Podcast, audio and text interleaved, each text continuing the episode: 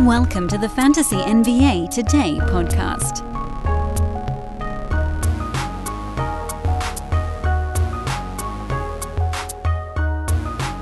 Reverse chronological screams as his voice cracks like puberty's come a second time. Lightning round Monday. Good day, everyone. Welcome to Fantasy NBA Today. Welcome to our recorded and live viewers. I am Dan Besbris, and this is a sports ethos presentation. I'm at Dan Besbris on Twitter, at D A N B E S B R I S. Sports Ethos is, well, there's an umbrella account that's just at Sports Ethos. The uh, Twitter feed for the news is at Ethos Fantasy BK. And I got a bee in my bonnet and a bug up my butt that I want to get that one to 10,000 Twitter follows before the end of the year. It really needs to be. The fact that it's not is is extraordinarily upsetting because those guys are grinding out NBA news with analysis every day.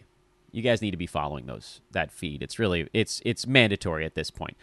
Um, but I don't want to spend too much time on promo here at the front end because we got a lot to cover. We're going to be going through the weekend and resetting all 30 teams. That's the way these Monday shows go. I think at this point we're in what week 16 now. I wait, is this week 16 or is it week 17? It doesn't actually matter, but it is. Uh, it's 16. It's week 16. We're really coming down the stretch in head-to-head leagues, which is kind of crazy considering it sort of feels like basketball just started. Roto, you're a little bit farther from the finish line, uh, mostly because it's you know there's 40% of the season left, basically, you know, game and time wise. But with head to head, you chop off the last you know 10% for silly season you chop off another 15% for playoffs so you're oh, you know you're 5 to 10% away from it. Uh, but you guys know this. If you're watching this show and you're in a head-to-head league you know you're coming up on the playoffs. If you're in a roto league you know you have a little bit more time to make those tweaks and and make your little run. So let's start chatting about the box scores. We're going to do sunday saturday and then if anybody didn't play over the weekend we're going to look at friday and and you know with a confusing grin figure out which teams didn't go Saturday and Sunday. I've stopped going full reverse. That was really kind of gimmicky and uh, it was confusing me. So let's just start at the beginning on Sunday. We'll work our way through. Miami, not a good loss at Charlotte. They led this game most of the way through, but the Hornets caught fire and the surge is on for Terry Rozier. All of those buy lows, we just kept saying buy low, buy low buy low over and over and over again. And it's finally working. Terry Rozier now, believe it or not, is actually inside the top 100 on a per game basis. He's number 93. He's still shooting only 41.5% from the field. He's still only at one on the nose steal per ball game. So the climb continues. And more than anything, and this is the fun part, over the last month, Rozier is inside the top 30 so he's cruising now, and it's lasted a full 15 games. You know, I I hate to try to like you know to use the the a very dated reference. I hate to roll out the mission accomplished banner already because there's still a lot of season left, and Terry could go back to being awful again. But it really does feel like we caught this here, and now you ride the wave. Gordon Hayward had his best game of the year 20 points on a perfect 7 for 7 shooting, 3 of 3 at the foul line. He didn't turn the ball over. I don't know. Is this the start of maybe Hayward trying to starting to play a little bit better? It's a possibility. He's been awful this season, not startable up until basically this ball game. So I'm hesitant to say that this is the, a magical turnaround for him, but it was nice to see a, an actual efficient ball game He's probably not on waiver wires because everybody's been adding him on name value alone and letting him ruin their fantasy team. So those clubs now might be able to enjoy what could be perhaps the start of a better stretch for Hayward, but I guess we'll see because, you know, trade deadline coming and uh, Charlotte's not very good. They're at the bottom. Well, they're, what, a game and a half, two games up on the Pistons for the worst record in the Eastern Conference.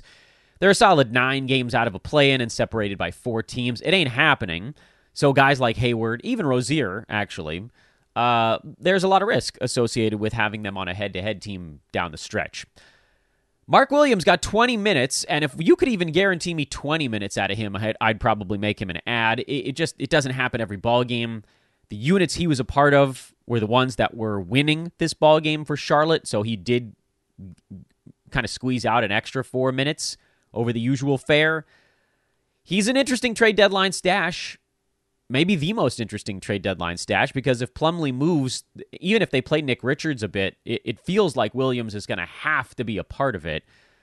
And we're probably close enough to just play him for the next 10 days. Even if you only get like top 150 production out of Williams between now and the deadline, it does feel like we're close enough that he makes sense as a trade deadline stash. I think I would I would probably call him that at this point.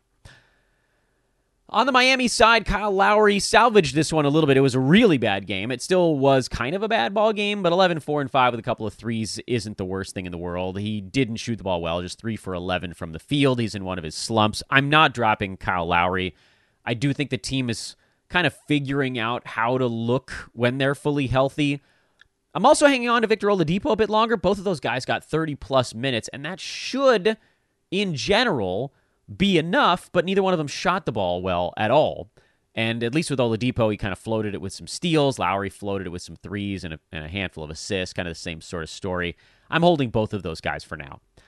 Memphis came back to beat Indiana 112 100. Brandon Clarke was in brutal foul trouble, but he is a monster filling in for Steven Adams, so make sure he's not on a waiver wire. On the Indiana side, it sounds like Tyrese Halliburton, as I mentioned during a little pre show chat over on the live side, is trying to be back by the end of this week. Indiana has a strange schedule. They don't play Monday, Tuesday, or Wednesday, and then they go Thursday, Friday, Sunday to close out the week with kind of a flurry of ball games. Halliburton, well, look, TJ McConnell had a bad one, but he's been so incredible lately that you, you kind of have to just sort of say, ah, well. Do I hold on to these guys on the head to head side? It's tough, man. When you figure you could squeeze at least two games, yeah, it would only be two. There are a lot of guys that go twice the first three days this week, and Indiana goes zero. So, you know, with a move, you might be able to front load your your streaming slot a little bit. On the Roto side, I'm hanging on because let's say Halliburton doesn't come back on Thursday. I would still want to play McConnell outside of this ball game, and you have to take them all together because they're all part of a package deal. But he's been like a top 50 fill-in point guard in Indy while Halliburton's been down. You got to hold those guys on a games cap side until they absolutely positively cannot do any more. Miles Turner was in foul trouble, so that's why you got more Isaiah Jackson. I'd love to say he's a deadline stash, but I don't think Miles is going anywhere, so probably not. Chris Duarte had been a, a popular pickup. He might be a schedule stream type of guy as you get towards the end of the week, but that's about as far as I'd go there. Cleveland beat the Clippers, the zombie Clippers. Not a whole lot to take out of this ball game. Donovan Mitchell came back. They'll, you know, their starters only had to play 20 some odd minutes. This game was over early. Just throw this one in the dumpster. You can also throw Caris LeVert in a little bit of the fantasy dumpster because now with Donovan Mitchell back, he's not going to get to do very much. And no, you're not adding Cedi Osman. Is 29 points is great on 13 shots. It's crazy, but it ain't happening again. A lot of this had to do with just getting hot and then also the crazy blowout. So yeah, move along. Nothing to see here. Milwaukee also a blowout, 135-110 over the Pelicans. I was watching Khris Middleton more than anything else in this ball game. He played 17 and a half minutes. He was probably on about an 18 minute cap, if I had to guess, which is up from the 14 and then 16. I'd like to see his minutes cap raise a little bit quicker. They're being extremely cautious with him, and to, shouldn't be to anybody's surprise that they're doing so. And you can't really start him until he gets up to about 23, 24 minutes. So just keep sitting on Middleton. He's only been back for a week. Feels like longer, but it's only been a week. I think by the end of this week, we'll probably be getting to a startable place for him, but don't rush it on that Roto Games Cap side. And then with head to head, you're starting him and you're just kind of hoping that he can mash out a bunch of stats in 18 to 20 minutes a ball game. And what he has done is, as he continues to slowly ramp up and take extra shots and pull usage away from the more fringy guys, is those guys are no longer more than a schedule stream. Ingles, who doesn't play in back to back, so that's hard to make a schedule stream. Grayson Allen, Pat Connaughton, these guys, you just use them when the Bucks have a bunch of games in a row. For New Orleans, this is kind of, at least in my estimation, a little bit of a last hurrah for the fringe guys because Brandon Ingram was sitting out the back to back. The Pelicans I'm trying to remember if they have an upcoming back to back. I can check that while we're doing the show just to sort of you look out in front of it. They do. They have one Saturday, Sunday actually coming up later on this week. They play Tuesday, Thursday, Saturday, Sunday. So you can maybe try to game that out if Ingram plays in the first half of that but sits the second half of that then, you know, then you've got an opportunity to maybe stream like a Trey Murphy when Ingram sits, but it's it's asking a lot to try to squeeze that out. Uh, I don't know that these guys are even schedule stream territory with Ingram back in the lineup. We saw that they just really didn't get to do very much when Brandon's back. At some point, Zion's going to come back. We're not worrying about that just yet. Alvarado had a good ball game for New Orleans, but that was because CJ McCollum was out. That very much kind of a different situation than whatever's going on in the wings. Folks, picture this nightmare scenario. You're hosting friends for the big game. It's neck and neck in the fourth quarter, and suddenly you realize you're out of drinks. Boo, say all of your friends. You start to sweat. Your friends turn on you. You're forced to go on a last second drink run and end up missing the game winning touchdown while in line. Oh no. Terrifying, isn't it? Luckily, you can avoid the drama with Drizly, the go to app for drink delivery. With Drizly, you can shop a huge selection of beer, wine, and spirits, then get them delivered right to your watch party.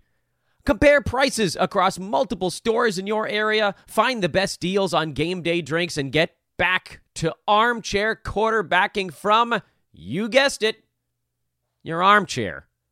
Download the Drizly app or go to drizly.com. That's D R I Z L Y.com today. Must be 21 plus, not available in all locations. But I kind of talked in circles a bit there, so let me just try to pare it down for you. I've basically dropped every New Orleans fringe wing with now Ingram back in the mix. And, you know, as you get towards the weekend and whatever they're back to backs, if you want to explore that, you can go ahead. I, to me, it just feels like kind of more work than it's worth. Let's turn the clock back to Saturday. It was only a four game Sunday. The NBA, I think, trying to dodge the NFL a little bit because it was a uh, the conference championship weekend in football. They're now off for a couple of weeks uh, prior to the Super Bowl. Although the is the Pro Bowl in between, or did they move that after? Now I can't remember. I don't I don't pay attention to the NFL. Let's go to Saturday. Philly, Denver. This was a fun one. Jokic and Embiid duking it out. Joel Embiid was a monster in this game. Uh, PJ Tucker did a pretty good job defending Nikola Jokic. And this is one of those ones where, you know, to me, I was watching this game and thinking, Jokic has got to just go. He always wants to pass first. And to his credit, it's made him one of, if not the the most important player in the NBA. He's uh, he's obviously top three in that regard. But there are some games, and this was one of them, where they needed him to just go get buckets. Don't let the other guys do it down the stretch. Now, to the Nuggets' credit, they always shoot the ball well, but they just became slightly less efficient down the stretch. And a lot of that was Jokic not being willing to just go dominate PJ Tucker. That's more of a reality thing than a fantasy thing. It was still a fun ball game. Nuggets uh, start the starters now that everybody's back. Um, Philly. It's kind of a similar thing with the exception of Tucker. Well, no, Tyrese Maxey's coming off the bench for that club.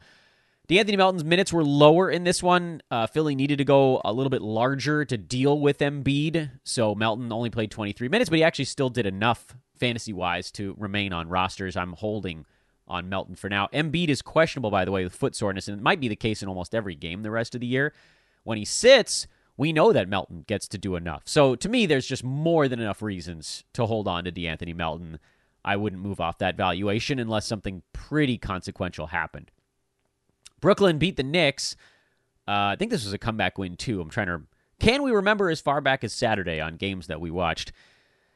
Nothing really to take home. Jericho Sims played 27 minutes, which he just he does so little when he's out there. That that's a long reach if you want that big man stream. I still feel like Immanuel Quickley is the guy that if the Knicks ever go smaller, even for a couple of minutes, he would be the dude to win out. But right now, I don't know that any of them is is more than a schedule play. Quentin Grimes has fallen back into a schedule play as well. And with Brooklyn, you've got, got a lot of guys that are sort of schedule play level. Royce O'Neale is a good one. Joe Harris, Seth Curry are a little bit less reliable schedule plays. There was no Ben Simmons for this game, so uh, all of those dudes got to do a little bit more than usual. But yeah, I mean, a lot of stream level guys for 12 teamers popping up right now. Chicago beat Orlando in a blowout. The Bulls are really hard to read. They're three games under 500. Sometimes they smoke these bad teams. Sometimes they just don't pay attention and lose to the bad teams. They're not that horrible on the road, which is kind of weird. They're not as good at home as a lot of teams, which is also a little bit weird. Not as strange as the Knicks being a way better road team than home, but a little bit odd regardless. Patrick Williams, Alex Caruso, both those guys continue to just be right on the border, which of course makes them schedule plays. What about Orlando? Cole Anthony. I've been maybe a little bit too hard on Cole Anthony. I do think he's a schedule play, and this is one of the. He had a better ball game here, so that worked. He got some bonus run because the Orlando starters were getting steamrolled by the Bulls starters. Most of those guys just didn't really get to play very much. Mo Wagner, same kind of story. He was better. He was in a better unit, one that at least like didn't really lose the minutes they were on the floor. Bol Bol even got a few extra minutes, but I don't really care about that. Jonathan Isaac is the guy you're watching on Orlando. This, again, we're a full week into his ramp up, and he's gone uh, nine minutes, nine minutes, or nine minutes and a rest day, and then nine minutes and another nine or something like that. Uh, but they're really bringing him along slowly. My guess is that this week they try to push him up and over 10. But, I mean, I told you guys, you, you like this could be a three, four week ramp up with him to get to even around 20 minutes a ball game. And that's why I said games cap format only. You're treating him like he's still injured, basically, while watching to see if he looks pretty good. And he does, actually. He generally looks okay when he's out on the floor, but they're just not going to push it. Ah, the Rockets. This was truly a tank battle, if ever we've seen one. And Detroit uh, won the tank. Houston lost the tank, which is fine because uh, Pistons are 13 and 38, Rockets are 12 and 38 those teams are going to lose plenty of games the rest of the way. The real question is will the Spurs or the Hornets be the third worst team to get those those terrible odds? That I don't know. But the way that Detroit managed to tank this game effectively was by not playing their starters very much, other than Bojan Bogdanovic, who maybe was out there like, no, no, no, you're not going to sit me down. I'm, I'm, I'm doing this thing, guys. But the rest of the starters only played 25, 26 minutes. I think those guys see more minutes in a game that's less winnable for the Pistons. They really wanted to make sure that they lost this game to Houston because that's like a that's a big jump for them in the tank battle. Houston, it feels like needed a little bit of good news more for whatever that's worth. They had only won 11 games to this point. Even the Pistons had won 12 or a 13 even to this point. Uh, still no Kevin Porter Jr. Alperen Sengun was out with an illness in this ball game, so Tari Eason and uh, Daishen Nix got the start. And uh, I mean, this is what we talked about with Eason. If he can get 25 minutes or more consistently, he has a fantastic fantasy profile. Points, boards, some threes, good defensive stats, percentages that aren't that bad for a young dude a ton to like about Eason fantasy wise. The problem, of course, is that Kevin Porter Jr. coming back, he's going to try to take his 20 shots. Alperen Sengun coming back, he's going to run the offense, which, you know, admittedly, they've looked better with Sengun as more of a focal point on the offensive side, but they got to find a way to get Eason in the mix. What we're seeing, however, is that he's not that far away from being there. Meaning, could KJ Martin get moved to the deadline? Maybe. Could Eric Gordon get moved to the deadline? I would assume he is, actually. And is there maybe a push internally to give Eason more playing time without guys getting out of his way? That occurs as you get more towards the silly season. Eason and Mark Williams are unquestionably the two guys I'm looking at as trade deadline stashes for a couple of reasons. Number one, there's a possibility that they get an elevation based on stuff that happens at the deadline. We know Charlotte is going to be a seller. We know Houston is going to be a seller. We don't know how much or how little they do it, but we know that they're going to be trying to unload pieces. For Charlotte, on the Mark Williams front, it's really more of a one to one thing. If Mason Plumlee gets out of the way, Mark Williams is going to have some fantasy value. We just don't know exactly how many minutes he's going to play, and if it gets split up with a guy like Nick Richards. With Houston, it's a little bit more nebulous because it does seem like a front court player needs to be out for Eason to see the minutes he deserves, meaning just Kevin Porter Jr. being out wouldn't have been enough. That was more, we'll go a little small, but KJ Martin gets into the lineup. Big guys being out. Jabari Smith Jr., who's been playing power forward this year, Alperen Sengun, the center. When those guys have missed games, that's when Eason's been able to slide in. Those dudes probably aren't getting out of the way. But what you might see is Gordon gets moved. That opens up a backcourt slot where that would normally get filled by KJ Martin. But perhaps if he or maybe Jae'Sean Tate also gets moved, they just play a little bigger. And instead of maybe Tate going from 20 to 33 minutes, maybe he plays like 24 minutes and they slide everybody down a slot. And Eason plays at small forward or Jabari Smith plays at small forward and those guys become the front court together. It's doable. Is it probable? Mm, I wouldn't say yes. It's not easy to move two guys and get the kind of value back that you want for it, but I mean, Rockets, I feel like are almost definitely going to move one. If they don't move one, that's just that's GM malpractice. You've you've held on to your assets long enough to try to drive up whatever nonsensical value you think they might have. Now you got to get something. Clippers, uh, we didn't talk about their game on Sunday because they rested everyone, so we might as well talk about this one. This is what they look like when the stars are in. PG, Kawhi, Ivica, Zubac are the only three dudes I'm starting on that team in Roto. Uh, in head to head, guys like Batum, Reggie Jackson, Terance Mann, maybe even Luke Kennard, Norman Powell, all of those guys are playable on the, the schedule stream side. I thought Norm would be better when the whole team was getting sat, but they were so terrible overall that you know they just felt like there wasn't really a reason to push him. I'm also interested in what Rob Covington looks like when he comes back. I believe he's out for personal reasons, uh, but I probably should check myself on that before I say it.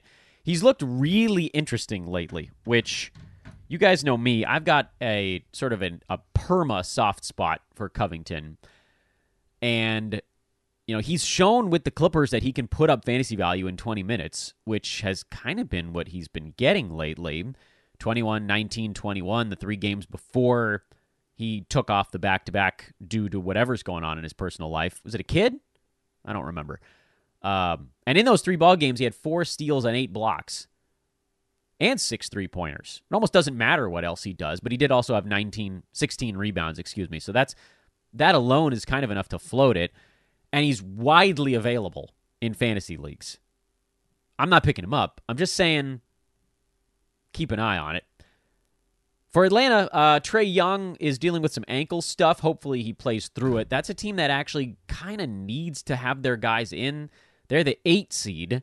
They have a game and a half lead on the play in tournament and a two game lead on actually uh, being out of it. Um, it would surprise me a little bit if Trae took a game off just for rest. But if he takes it off because he's actually hurt, I guess that makes a little bit more sense. They're in Portland. That's a winnable game. Then they go to Phoenix on Wednesday, Utah on Friday. That Utah Denver back to back towards the end of the week feels more like the spot that someone would just get a rest day for Atlanta, but we'll see. We'll see. Uh, Bogdan Bogdanovic cooled back off again here. De'Andre Hunter coming back from his asthma attack was uh, a big reason why. Uh, Bogey, I think, is probably settling more into a schedule stream zone. I thought he might be able to hang out near the edge of the top 100, um, but he just isn't doing enough right now. And I'm willing to say that I probably overgraded him a tad over the last two weeks, thinking he was an end of bench starter. He's probably uh, one rung below that, meaning a, a schedule play kind of guy. Not really anything to take away from Sacramento. They've hit a little bit of a mini slump here, which every team goes through it. Kings have been having a little more trouble defending of late. When the offense isn't there, they don't really have the defense to fall back on, but they're still 27 and 21. They're still the three seed in the West, so uh, you know I ain't too worried about it. Minnesota, on the other hand, slow mo didn't get his defensive stats. He's still a stream as long as KAT is out. Got some questions on what to do with Jaden McDaniels. Uh, his defensive stats have fallen off here lately, but I think you got to stick with it. Again, at least as long as Karl-Anthony Towns is not out there. Uh, when he comes back, maybe we can kind of reassess a little bit. But, you know, defensive stats, unfortunately, they do come in waves a little bit. They're a little less predictable than scoring, rebounding. Sometimes you go through a week where you just don't get any steals or blocks, and then the next week you get six of each. And at the end of the year, you're like, oh, well, this guy, you know, he averaged one in each per ball game. But unfortunately, it's not one in each every day. That would be a much easier way to handicap. Rudy Gobert's been playing through a sore groin lately, and with the Wolves playing better, uh, I'd be a little surprised to see him sit out anything that's not a back to back, which I don't believe they have until uh, the middle of next week, right before the trade deadline. So uh, I don't think he's going to miss a ball game. Oh, here's one that brings me joy. Phoenix, and I know San Antonio was the opponent, so let's not get too far ahead of ourselves. But since coming back from injury, Chris Paul is a first rounder. I know it's only a week. I know it's only a week. And I know it's not going to stick. He's not going to score 22 points a ball game as Devin Booker comes back. That's going to be the big pivot point for whether or not CP3 is taking 20 shots a night. Uh, but while he's got this level of usage, first round, and pushing his way up the boards, Chris Paul, by the way, extremely maligned this year, and I know he's missed some time. He's only played in 30 ball games, but he's number 34 on a per game basis now. Uh, and he's still way below his career averages in field goal and free throw percent. So to me, there's still room I don't think you're going to be able to buy on him after these three huge ball games, but old man coming. This is the big Jeremy Sochan game. 30 points. He took 25 shots uh, for San Antonio. Spurs are going to be weird. Spurs are going to be real weird down the stretch because um, they're in tank mode. They're letting guys play right now because they're still losing ball games anyway. Keldon Johnson is still out there and he's firing away. He's been better lately, by the way. Um, you know, overall in the year, it's still been a, a whopper of a disappointment. But, um, you know, he's rolling like top 80 the last month at least. So consistently startable now. Sochan is, to me, a much tougher call because we've seen he gets very few defensive stats, which, you know, honestly, a lot like Keldon Johnson, but doesn't typically score as much. Rebounds a bit more both guys not great on the percentages. Both guys turn it over a little bit. Neither guy gets defensive stats. It's a tough it's a tough road to hoe. But if they're in there taking 20 shots a game, then maybe I'll rethink it. I don't know. I'm not into Sochan yet, even after this big ball game. If I run a little late on him, I accept that as a possible outcome here. This is also an overtime contest. The thing that really surprised me was Jakob Poeltl playing 33 minutes. Zach Collins only playing 19 you know, we've seen Poeltl pretty much in bubble wrap lately, and then they were just like, yeah, whatever, Jakob, you go ahead. And I don't know, it was because they had an opportunity to win the ball game, uh, but they haven't all been blowouts for the Spurs lately. He just hasn't really played that much. Still, I think Jakob Poeltl remains a buy. He's probably going to get traded, and he's probably going to be to a place where someone's like, here, go play 26 to 30 minutes a ball game. Feels weird that someone would go give up, you know, probably a first to get him and then not play him a ton. But, you know, I guess anything is possible. Uh, but to me, that's why Poeltl is a buy. And Zach Collins just kind of not being super fantasy friendly is what makes him a more complicated stash at this point, even if he does likely see a value bump headed into the All Star break. Uh, we talked about New Orleans already. Washington. Hey, Kristaps Porzingis is off the injury report today. That was a delightful and unexpected treat. Although Daniel Gafford actually got downgraded to questionable. Uh, he's got the flu, so that's super annoying. My hope was that we could see this. Uh, this is actually really this is a huge pain in the butt. Gafford being questionable and possibly not playing Here's why this is an enormous pain in the butt. Um, I really wanted to see what Gafford and Porzingis looked like together post Rui Hachimura trade. Now, there's a very real chance that uh, Gafford becomes a drop as Porzingis works back into all those center minutes. But it's also possible that Porzingis squeezes a few minutes into the power forward bucket alongside Kyle Kuzma, alongside Deni Avdija, who've been doing most of the power forward time for this team. Well, they're not going to scale Kuzma back, but would they scale Avdija back? Do they scale back Corey Kispert and give Avdija more of the small forward minutes?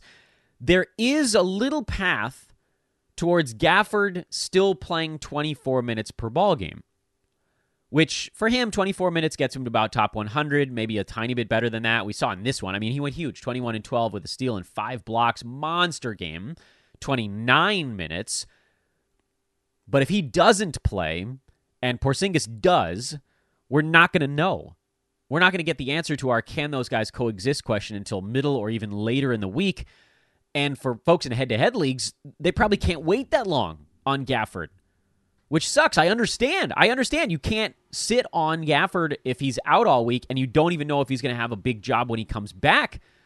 Roto, try to hang on because there actually aren't that right now. The streamers, the number of really good injury replacement streamers has actually been kind of dropping off over the last week. So to me, it's worth it just to see because there's a there's a possibility here that Gafford ends up with rest of season value, and you don't want to put that on the waiver wire just because we couldn't wait through a flu.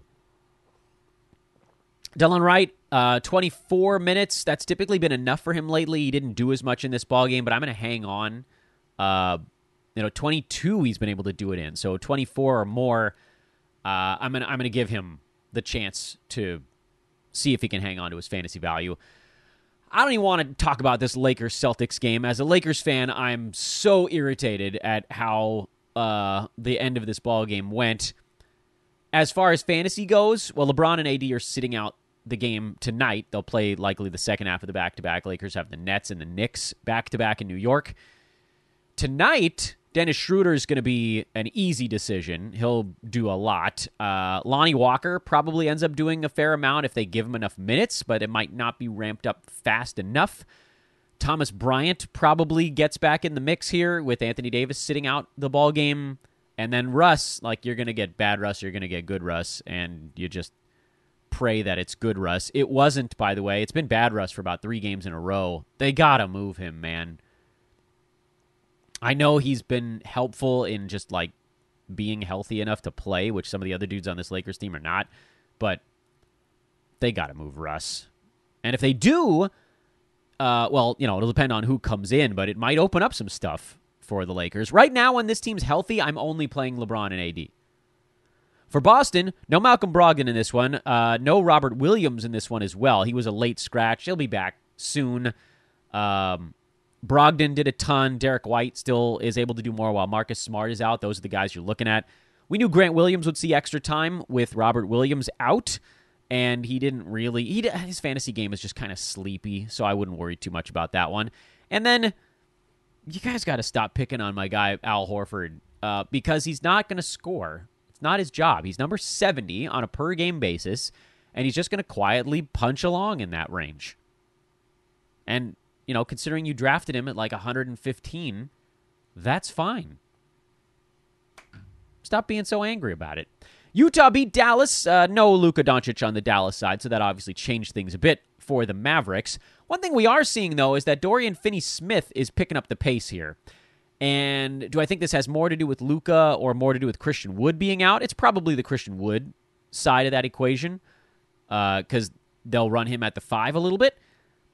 And that to me is good enough. I think Finney Smith has kind of elevated himself to a, a one burger injury replacement level guy. Dinwiddie doing a ton. Bullock, I have trouble trusting. Tim Hardaway Jr., I have trouble trusting. I thought he would do more. I thought he would shoot more with Luka out, uh, but that hasn't really been enough for him either. Dwight Powell, no. Josh Green, more interesting. Uh, you know what? Schedule stream for Bullock, Hardaway, and Green, as long as Luka's out, and then you know change how you're viewing those guys when Doncic comes back. On the Utah side, Kelly Olynyk came back, played 15 minutes. They're going to ease him back in. He'll probably be at 18, 20 in the next ball game. I saw a lot of stuff on the internet about Olynyk coming off the bench, but that never really made any sense to me because he was the starter alongside Jarred Vanderbilt earlier in the year. And there was kind of no reason why that wouldn't be the case alongside Walker Kessler now. The only change is that Kessler replaced Vanderbilt. Walker Kessler's a go. When Olynyk gets ramped up to full speed, he's a go. And they're off for a couple of days here, so maybe they can click him up a little bit faster. I don't know. We'll see. What do they play tomorrow or the next day? It's not not immediate. Um, Conley's a, a go right now. I, you know, he didn't take that many shots here, but the steals, the assists, they've been really nice lately. I'd like to see him get to about 10 shots per ball game, but take it or leave it. Beasley, schedule stream. Sexton, schedule stream. Vanderbilt, schedule stream.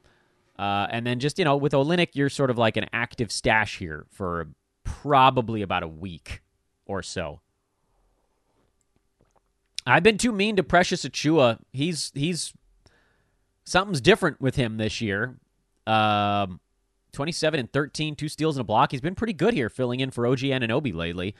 And you know, maybe it's just who he's on the floor with. Maybe when he fills in for a particular guy, it's better for him. Uh, but regardless, the efficiency's improved, and you can go ahead and play him as long as someone's out for this Raptors team. And it's possible the Raptors move somebody at the deadline, and then Achiuwa might stick. So streamer with benefits? Question mark. Go ahead, fire up the precious. I've been really cautious about him because we've seen the holes in his fantasy game. He's a good rebounder, good steals guy, but typically low field goal percent, low free throw percent, weirdly high turnovers for someone who doesn't get a ton of assists. A lot of that stuff has been improved upon. Guys get better you can try to project it, and sometimes you get it right, sometimes you get it wrong. I prefer to kind of wait and see if someone's gotten better. For in a lot of situations, it kind of simplifies fantasy sports, frankly, and uh, it seems like he has.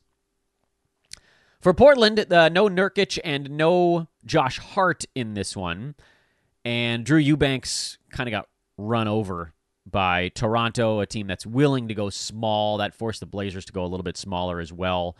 So uh, Trendon Watford picked up a lot of center minutes. If Nurk has to miss any more time, I think I would still play Eubanks. He's a relatively safe fill in center. Nas Little is not a guy I'm starting for Josh Hart. Hart's value comes in his rebounding and his passing, uh, and Little's not going to do those kinds of things, and there's no usage left over after Lillard, Grant, and Simons and Nurk some of the time anyway. Even without Nurk, there still kind of isn't enough there. And now let's play the age old game of who didn't play over the weekend. And the answer is Oklahoma City and Golden State. Yep, those are the ones. So not a whole lot to take away from OKC. Uh, you know, you got the full roulette wheel game on Friday where Aaron Wiggins got 31 minutes because Lu Dort sat that one out. Dort's not expected to miss a ton of time, but you know Wiggins is an interesting schedule stream in the very short term. Kenrich Williams would be a schedule stream with all these guys out. Jalen Williams, I want to okay, I want to address something on the Jalen Williams front. It's kind of the same thing that I was talking about uh, with Trey Murphy, people are getting the wrong impression that I'm down on these guys because I have them on my injury replacement board. That's not what that means. That's not what that board means. And I feel like I need to do this again. I did it with Trey Murphy like a month and a half ago, and I'll do it again with Jalen Williams. All it means that these guys are and were or are on an injury replacement board is that we haven't seen them post value yet. This is like something my kids learning in kindergarten. They don't they're not allowed to say I can't do it. They have to say I can't do it yet. So guys, they haven't done it yet. But that doesn't mean they won't. Trey Murphy, wait, let's go back. He's a better example now because we've kind of seen the way this arc has gone. I put Trey Murphy on my injury replacement streamer board when Brandon Ingram went down. And I kept him there the whole time, even while lots of you, more of you on Twitter than I think than pod listeners, frankly, uh, came after me and said, "We've got receipts, Dan. We've got receipts. Trey Murphy, he's he's the real deal. He's going to be great when everybody's back and healthy again." And I was like, "Look, dude, I actually never said." that he wasn't going to be good when the team was healthy. I just said maybe he won't. because we didn't know. The Pelicans were fully healthy for nine days in November. Nine days. And in those nine days, I think they played four ball games, and Trey Murphy was outside the top 140, which is more of a schedule stream kind of guy, if even that. But let's just sort of liberally say you could schedule stream him. When the team was healthy, he wasn't a traditional, what you'd call nine cat play, full time play. He wasn't. He became one when Ingram went down, and then more so when Zion went down. And then he's gone through the sort of ups and downs of being a young player in the NBA. And now we're seeing that as Ingram comes back and starts to devour the usage that's been floating around out there, Trey Murphy hasn't been an obvious start. I still don't know what the answer to that question is. I don't think that we've have enough data on the Pelicans getting healthy thing, but it certainly feels like when Zion comes back, if they are fully healthy, that Murphy probably won't have value at that point. I'm doing the same thing with Jalen Williams. There is a very real chance, call it, you can even call it a coin flip, 50 50, that when Aleksej Pokusevski and Jeremiah Robinson Earl come back, if they come back, Jalen Williams doesn't have fantasy value anymore or falls back to like a schedule stream kind of play. Because that's what we saw before those guys got hurt. He was playing 30 minutes a ball game, but he wasn't getting that many shots and he wasn't getting that many rebounds or assists. And what he got was sort of a low end, quiet fantasy line. But when a bunch of guys went down and he was able to play a little more free and loose, and his minutes actually ticked up even farther, and he got more active on the defensive side, the steals, the points, all of that stuff started to come up. It wasn't about minutes, it was about usage and opportunity. And he's not a high usage guy anyway, but it was it's a little bit higher. Sometimes you just need that little bump. But now the question is does he hold on to it? I think with Jalen Williams, there's a higher probability than we had with Trey Murphy. Because with Trey, he was waiting on the superstar, you know, alphas of the team to come back. He wasn't going to ever keep the usage from Ingram or Zion. With Jalen Williams, he might.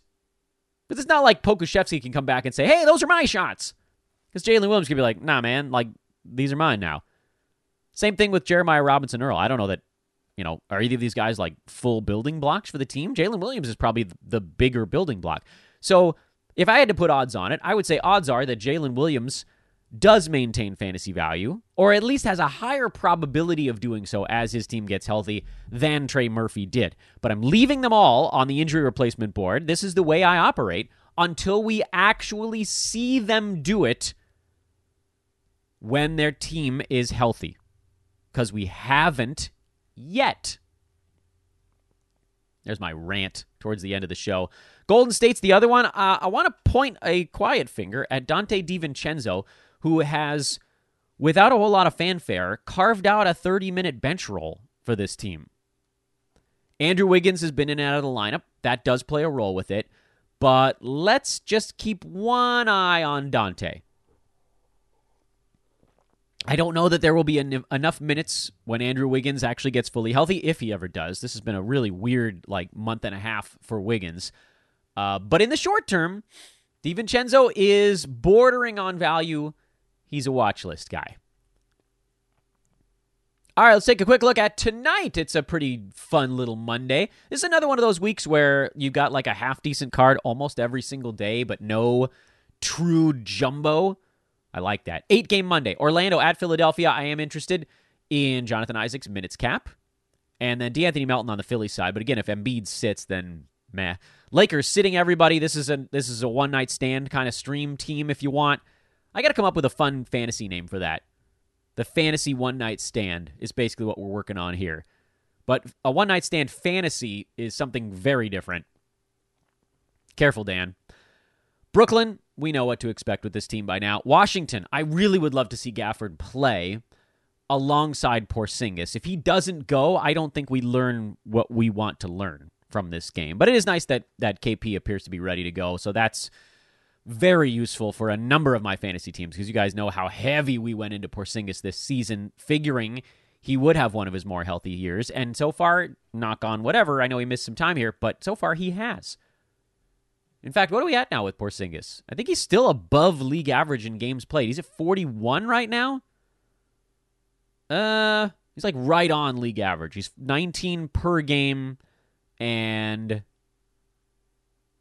like five slots later by total. So he's just under, which is way better than we expected for him. San Antonio, I don't know, man. Uh, Jakob Poeltl's bubble wrap, Zach Collins, Jeremy Sochan. There's a few things to sort of.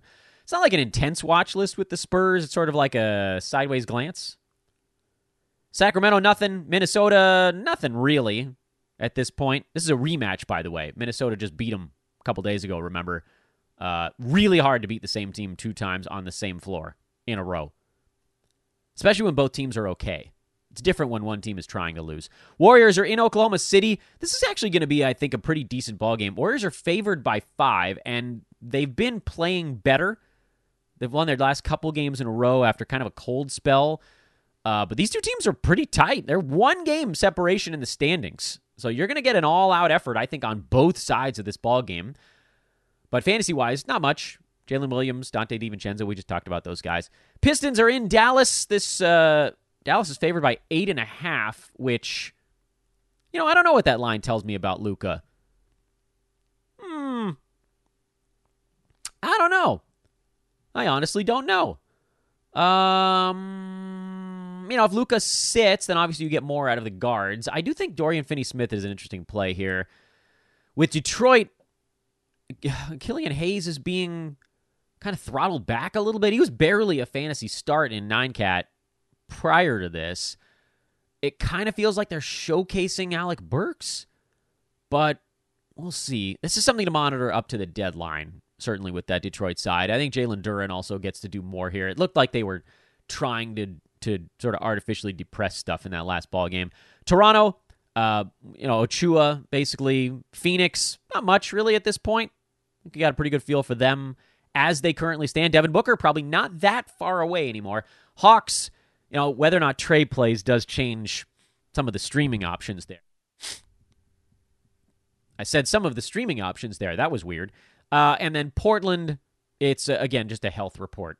Nurk, the big one in the late game, would love to be able to get it. Squeeze a game out of Drew Eubanks. They'll need him against Capela. They can't go small in that one. Uh, so that I think would be probably a slightly better opportunity for him. All right, that's our show. Good Monday, everyone. Hey, I want to remind everybody that is either watching or listening once again that we're doing all of these on YouTube these days. Uh, so come join us over there. That is youtube.com slash sports ethos. We do question and answer stuff over on YouTube. So if you're listening to the traditional podcast channel, we're trying to get those shows up uh, on YouTube. We're trying to do them near 9 a.m. Pacific time or thereabouts. It's never going to be perfect with me uh, and all the kid stuff flying around in my life, but that's kind of where we are right now. Uh, a lot of you have reached out about being a part of what we're doing here at Sports Ethos, particularly folks that want to cover a team as a podcaster in any of the four major sports. Continue to reach out. That is at Dan Besbris, D A N B E S B R I S. Have a wonderful Monday, everybody. We'll talk to you guys tomorrow morning.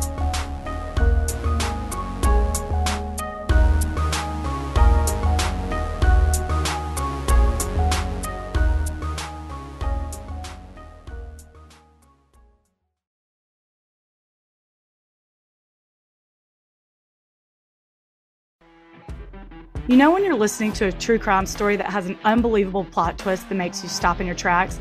That's what our podcast, People Are the Worst, brings you with each episode. I'm Rachel. And I'm Rebecca. We're identical twins who love true crime cases that make you say, didn't see that coming, and we hate the people responsible for them.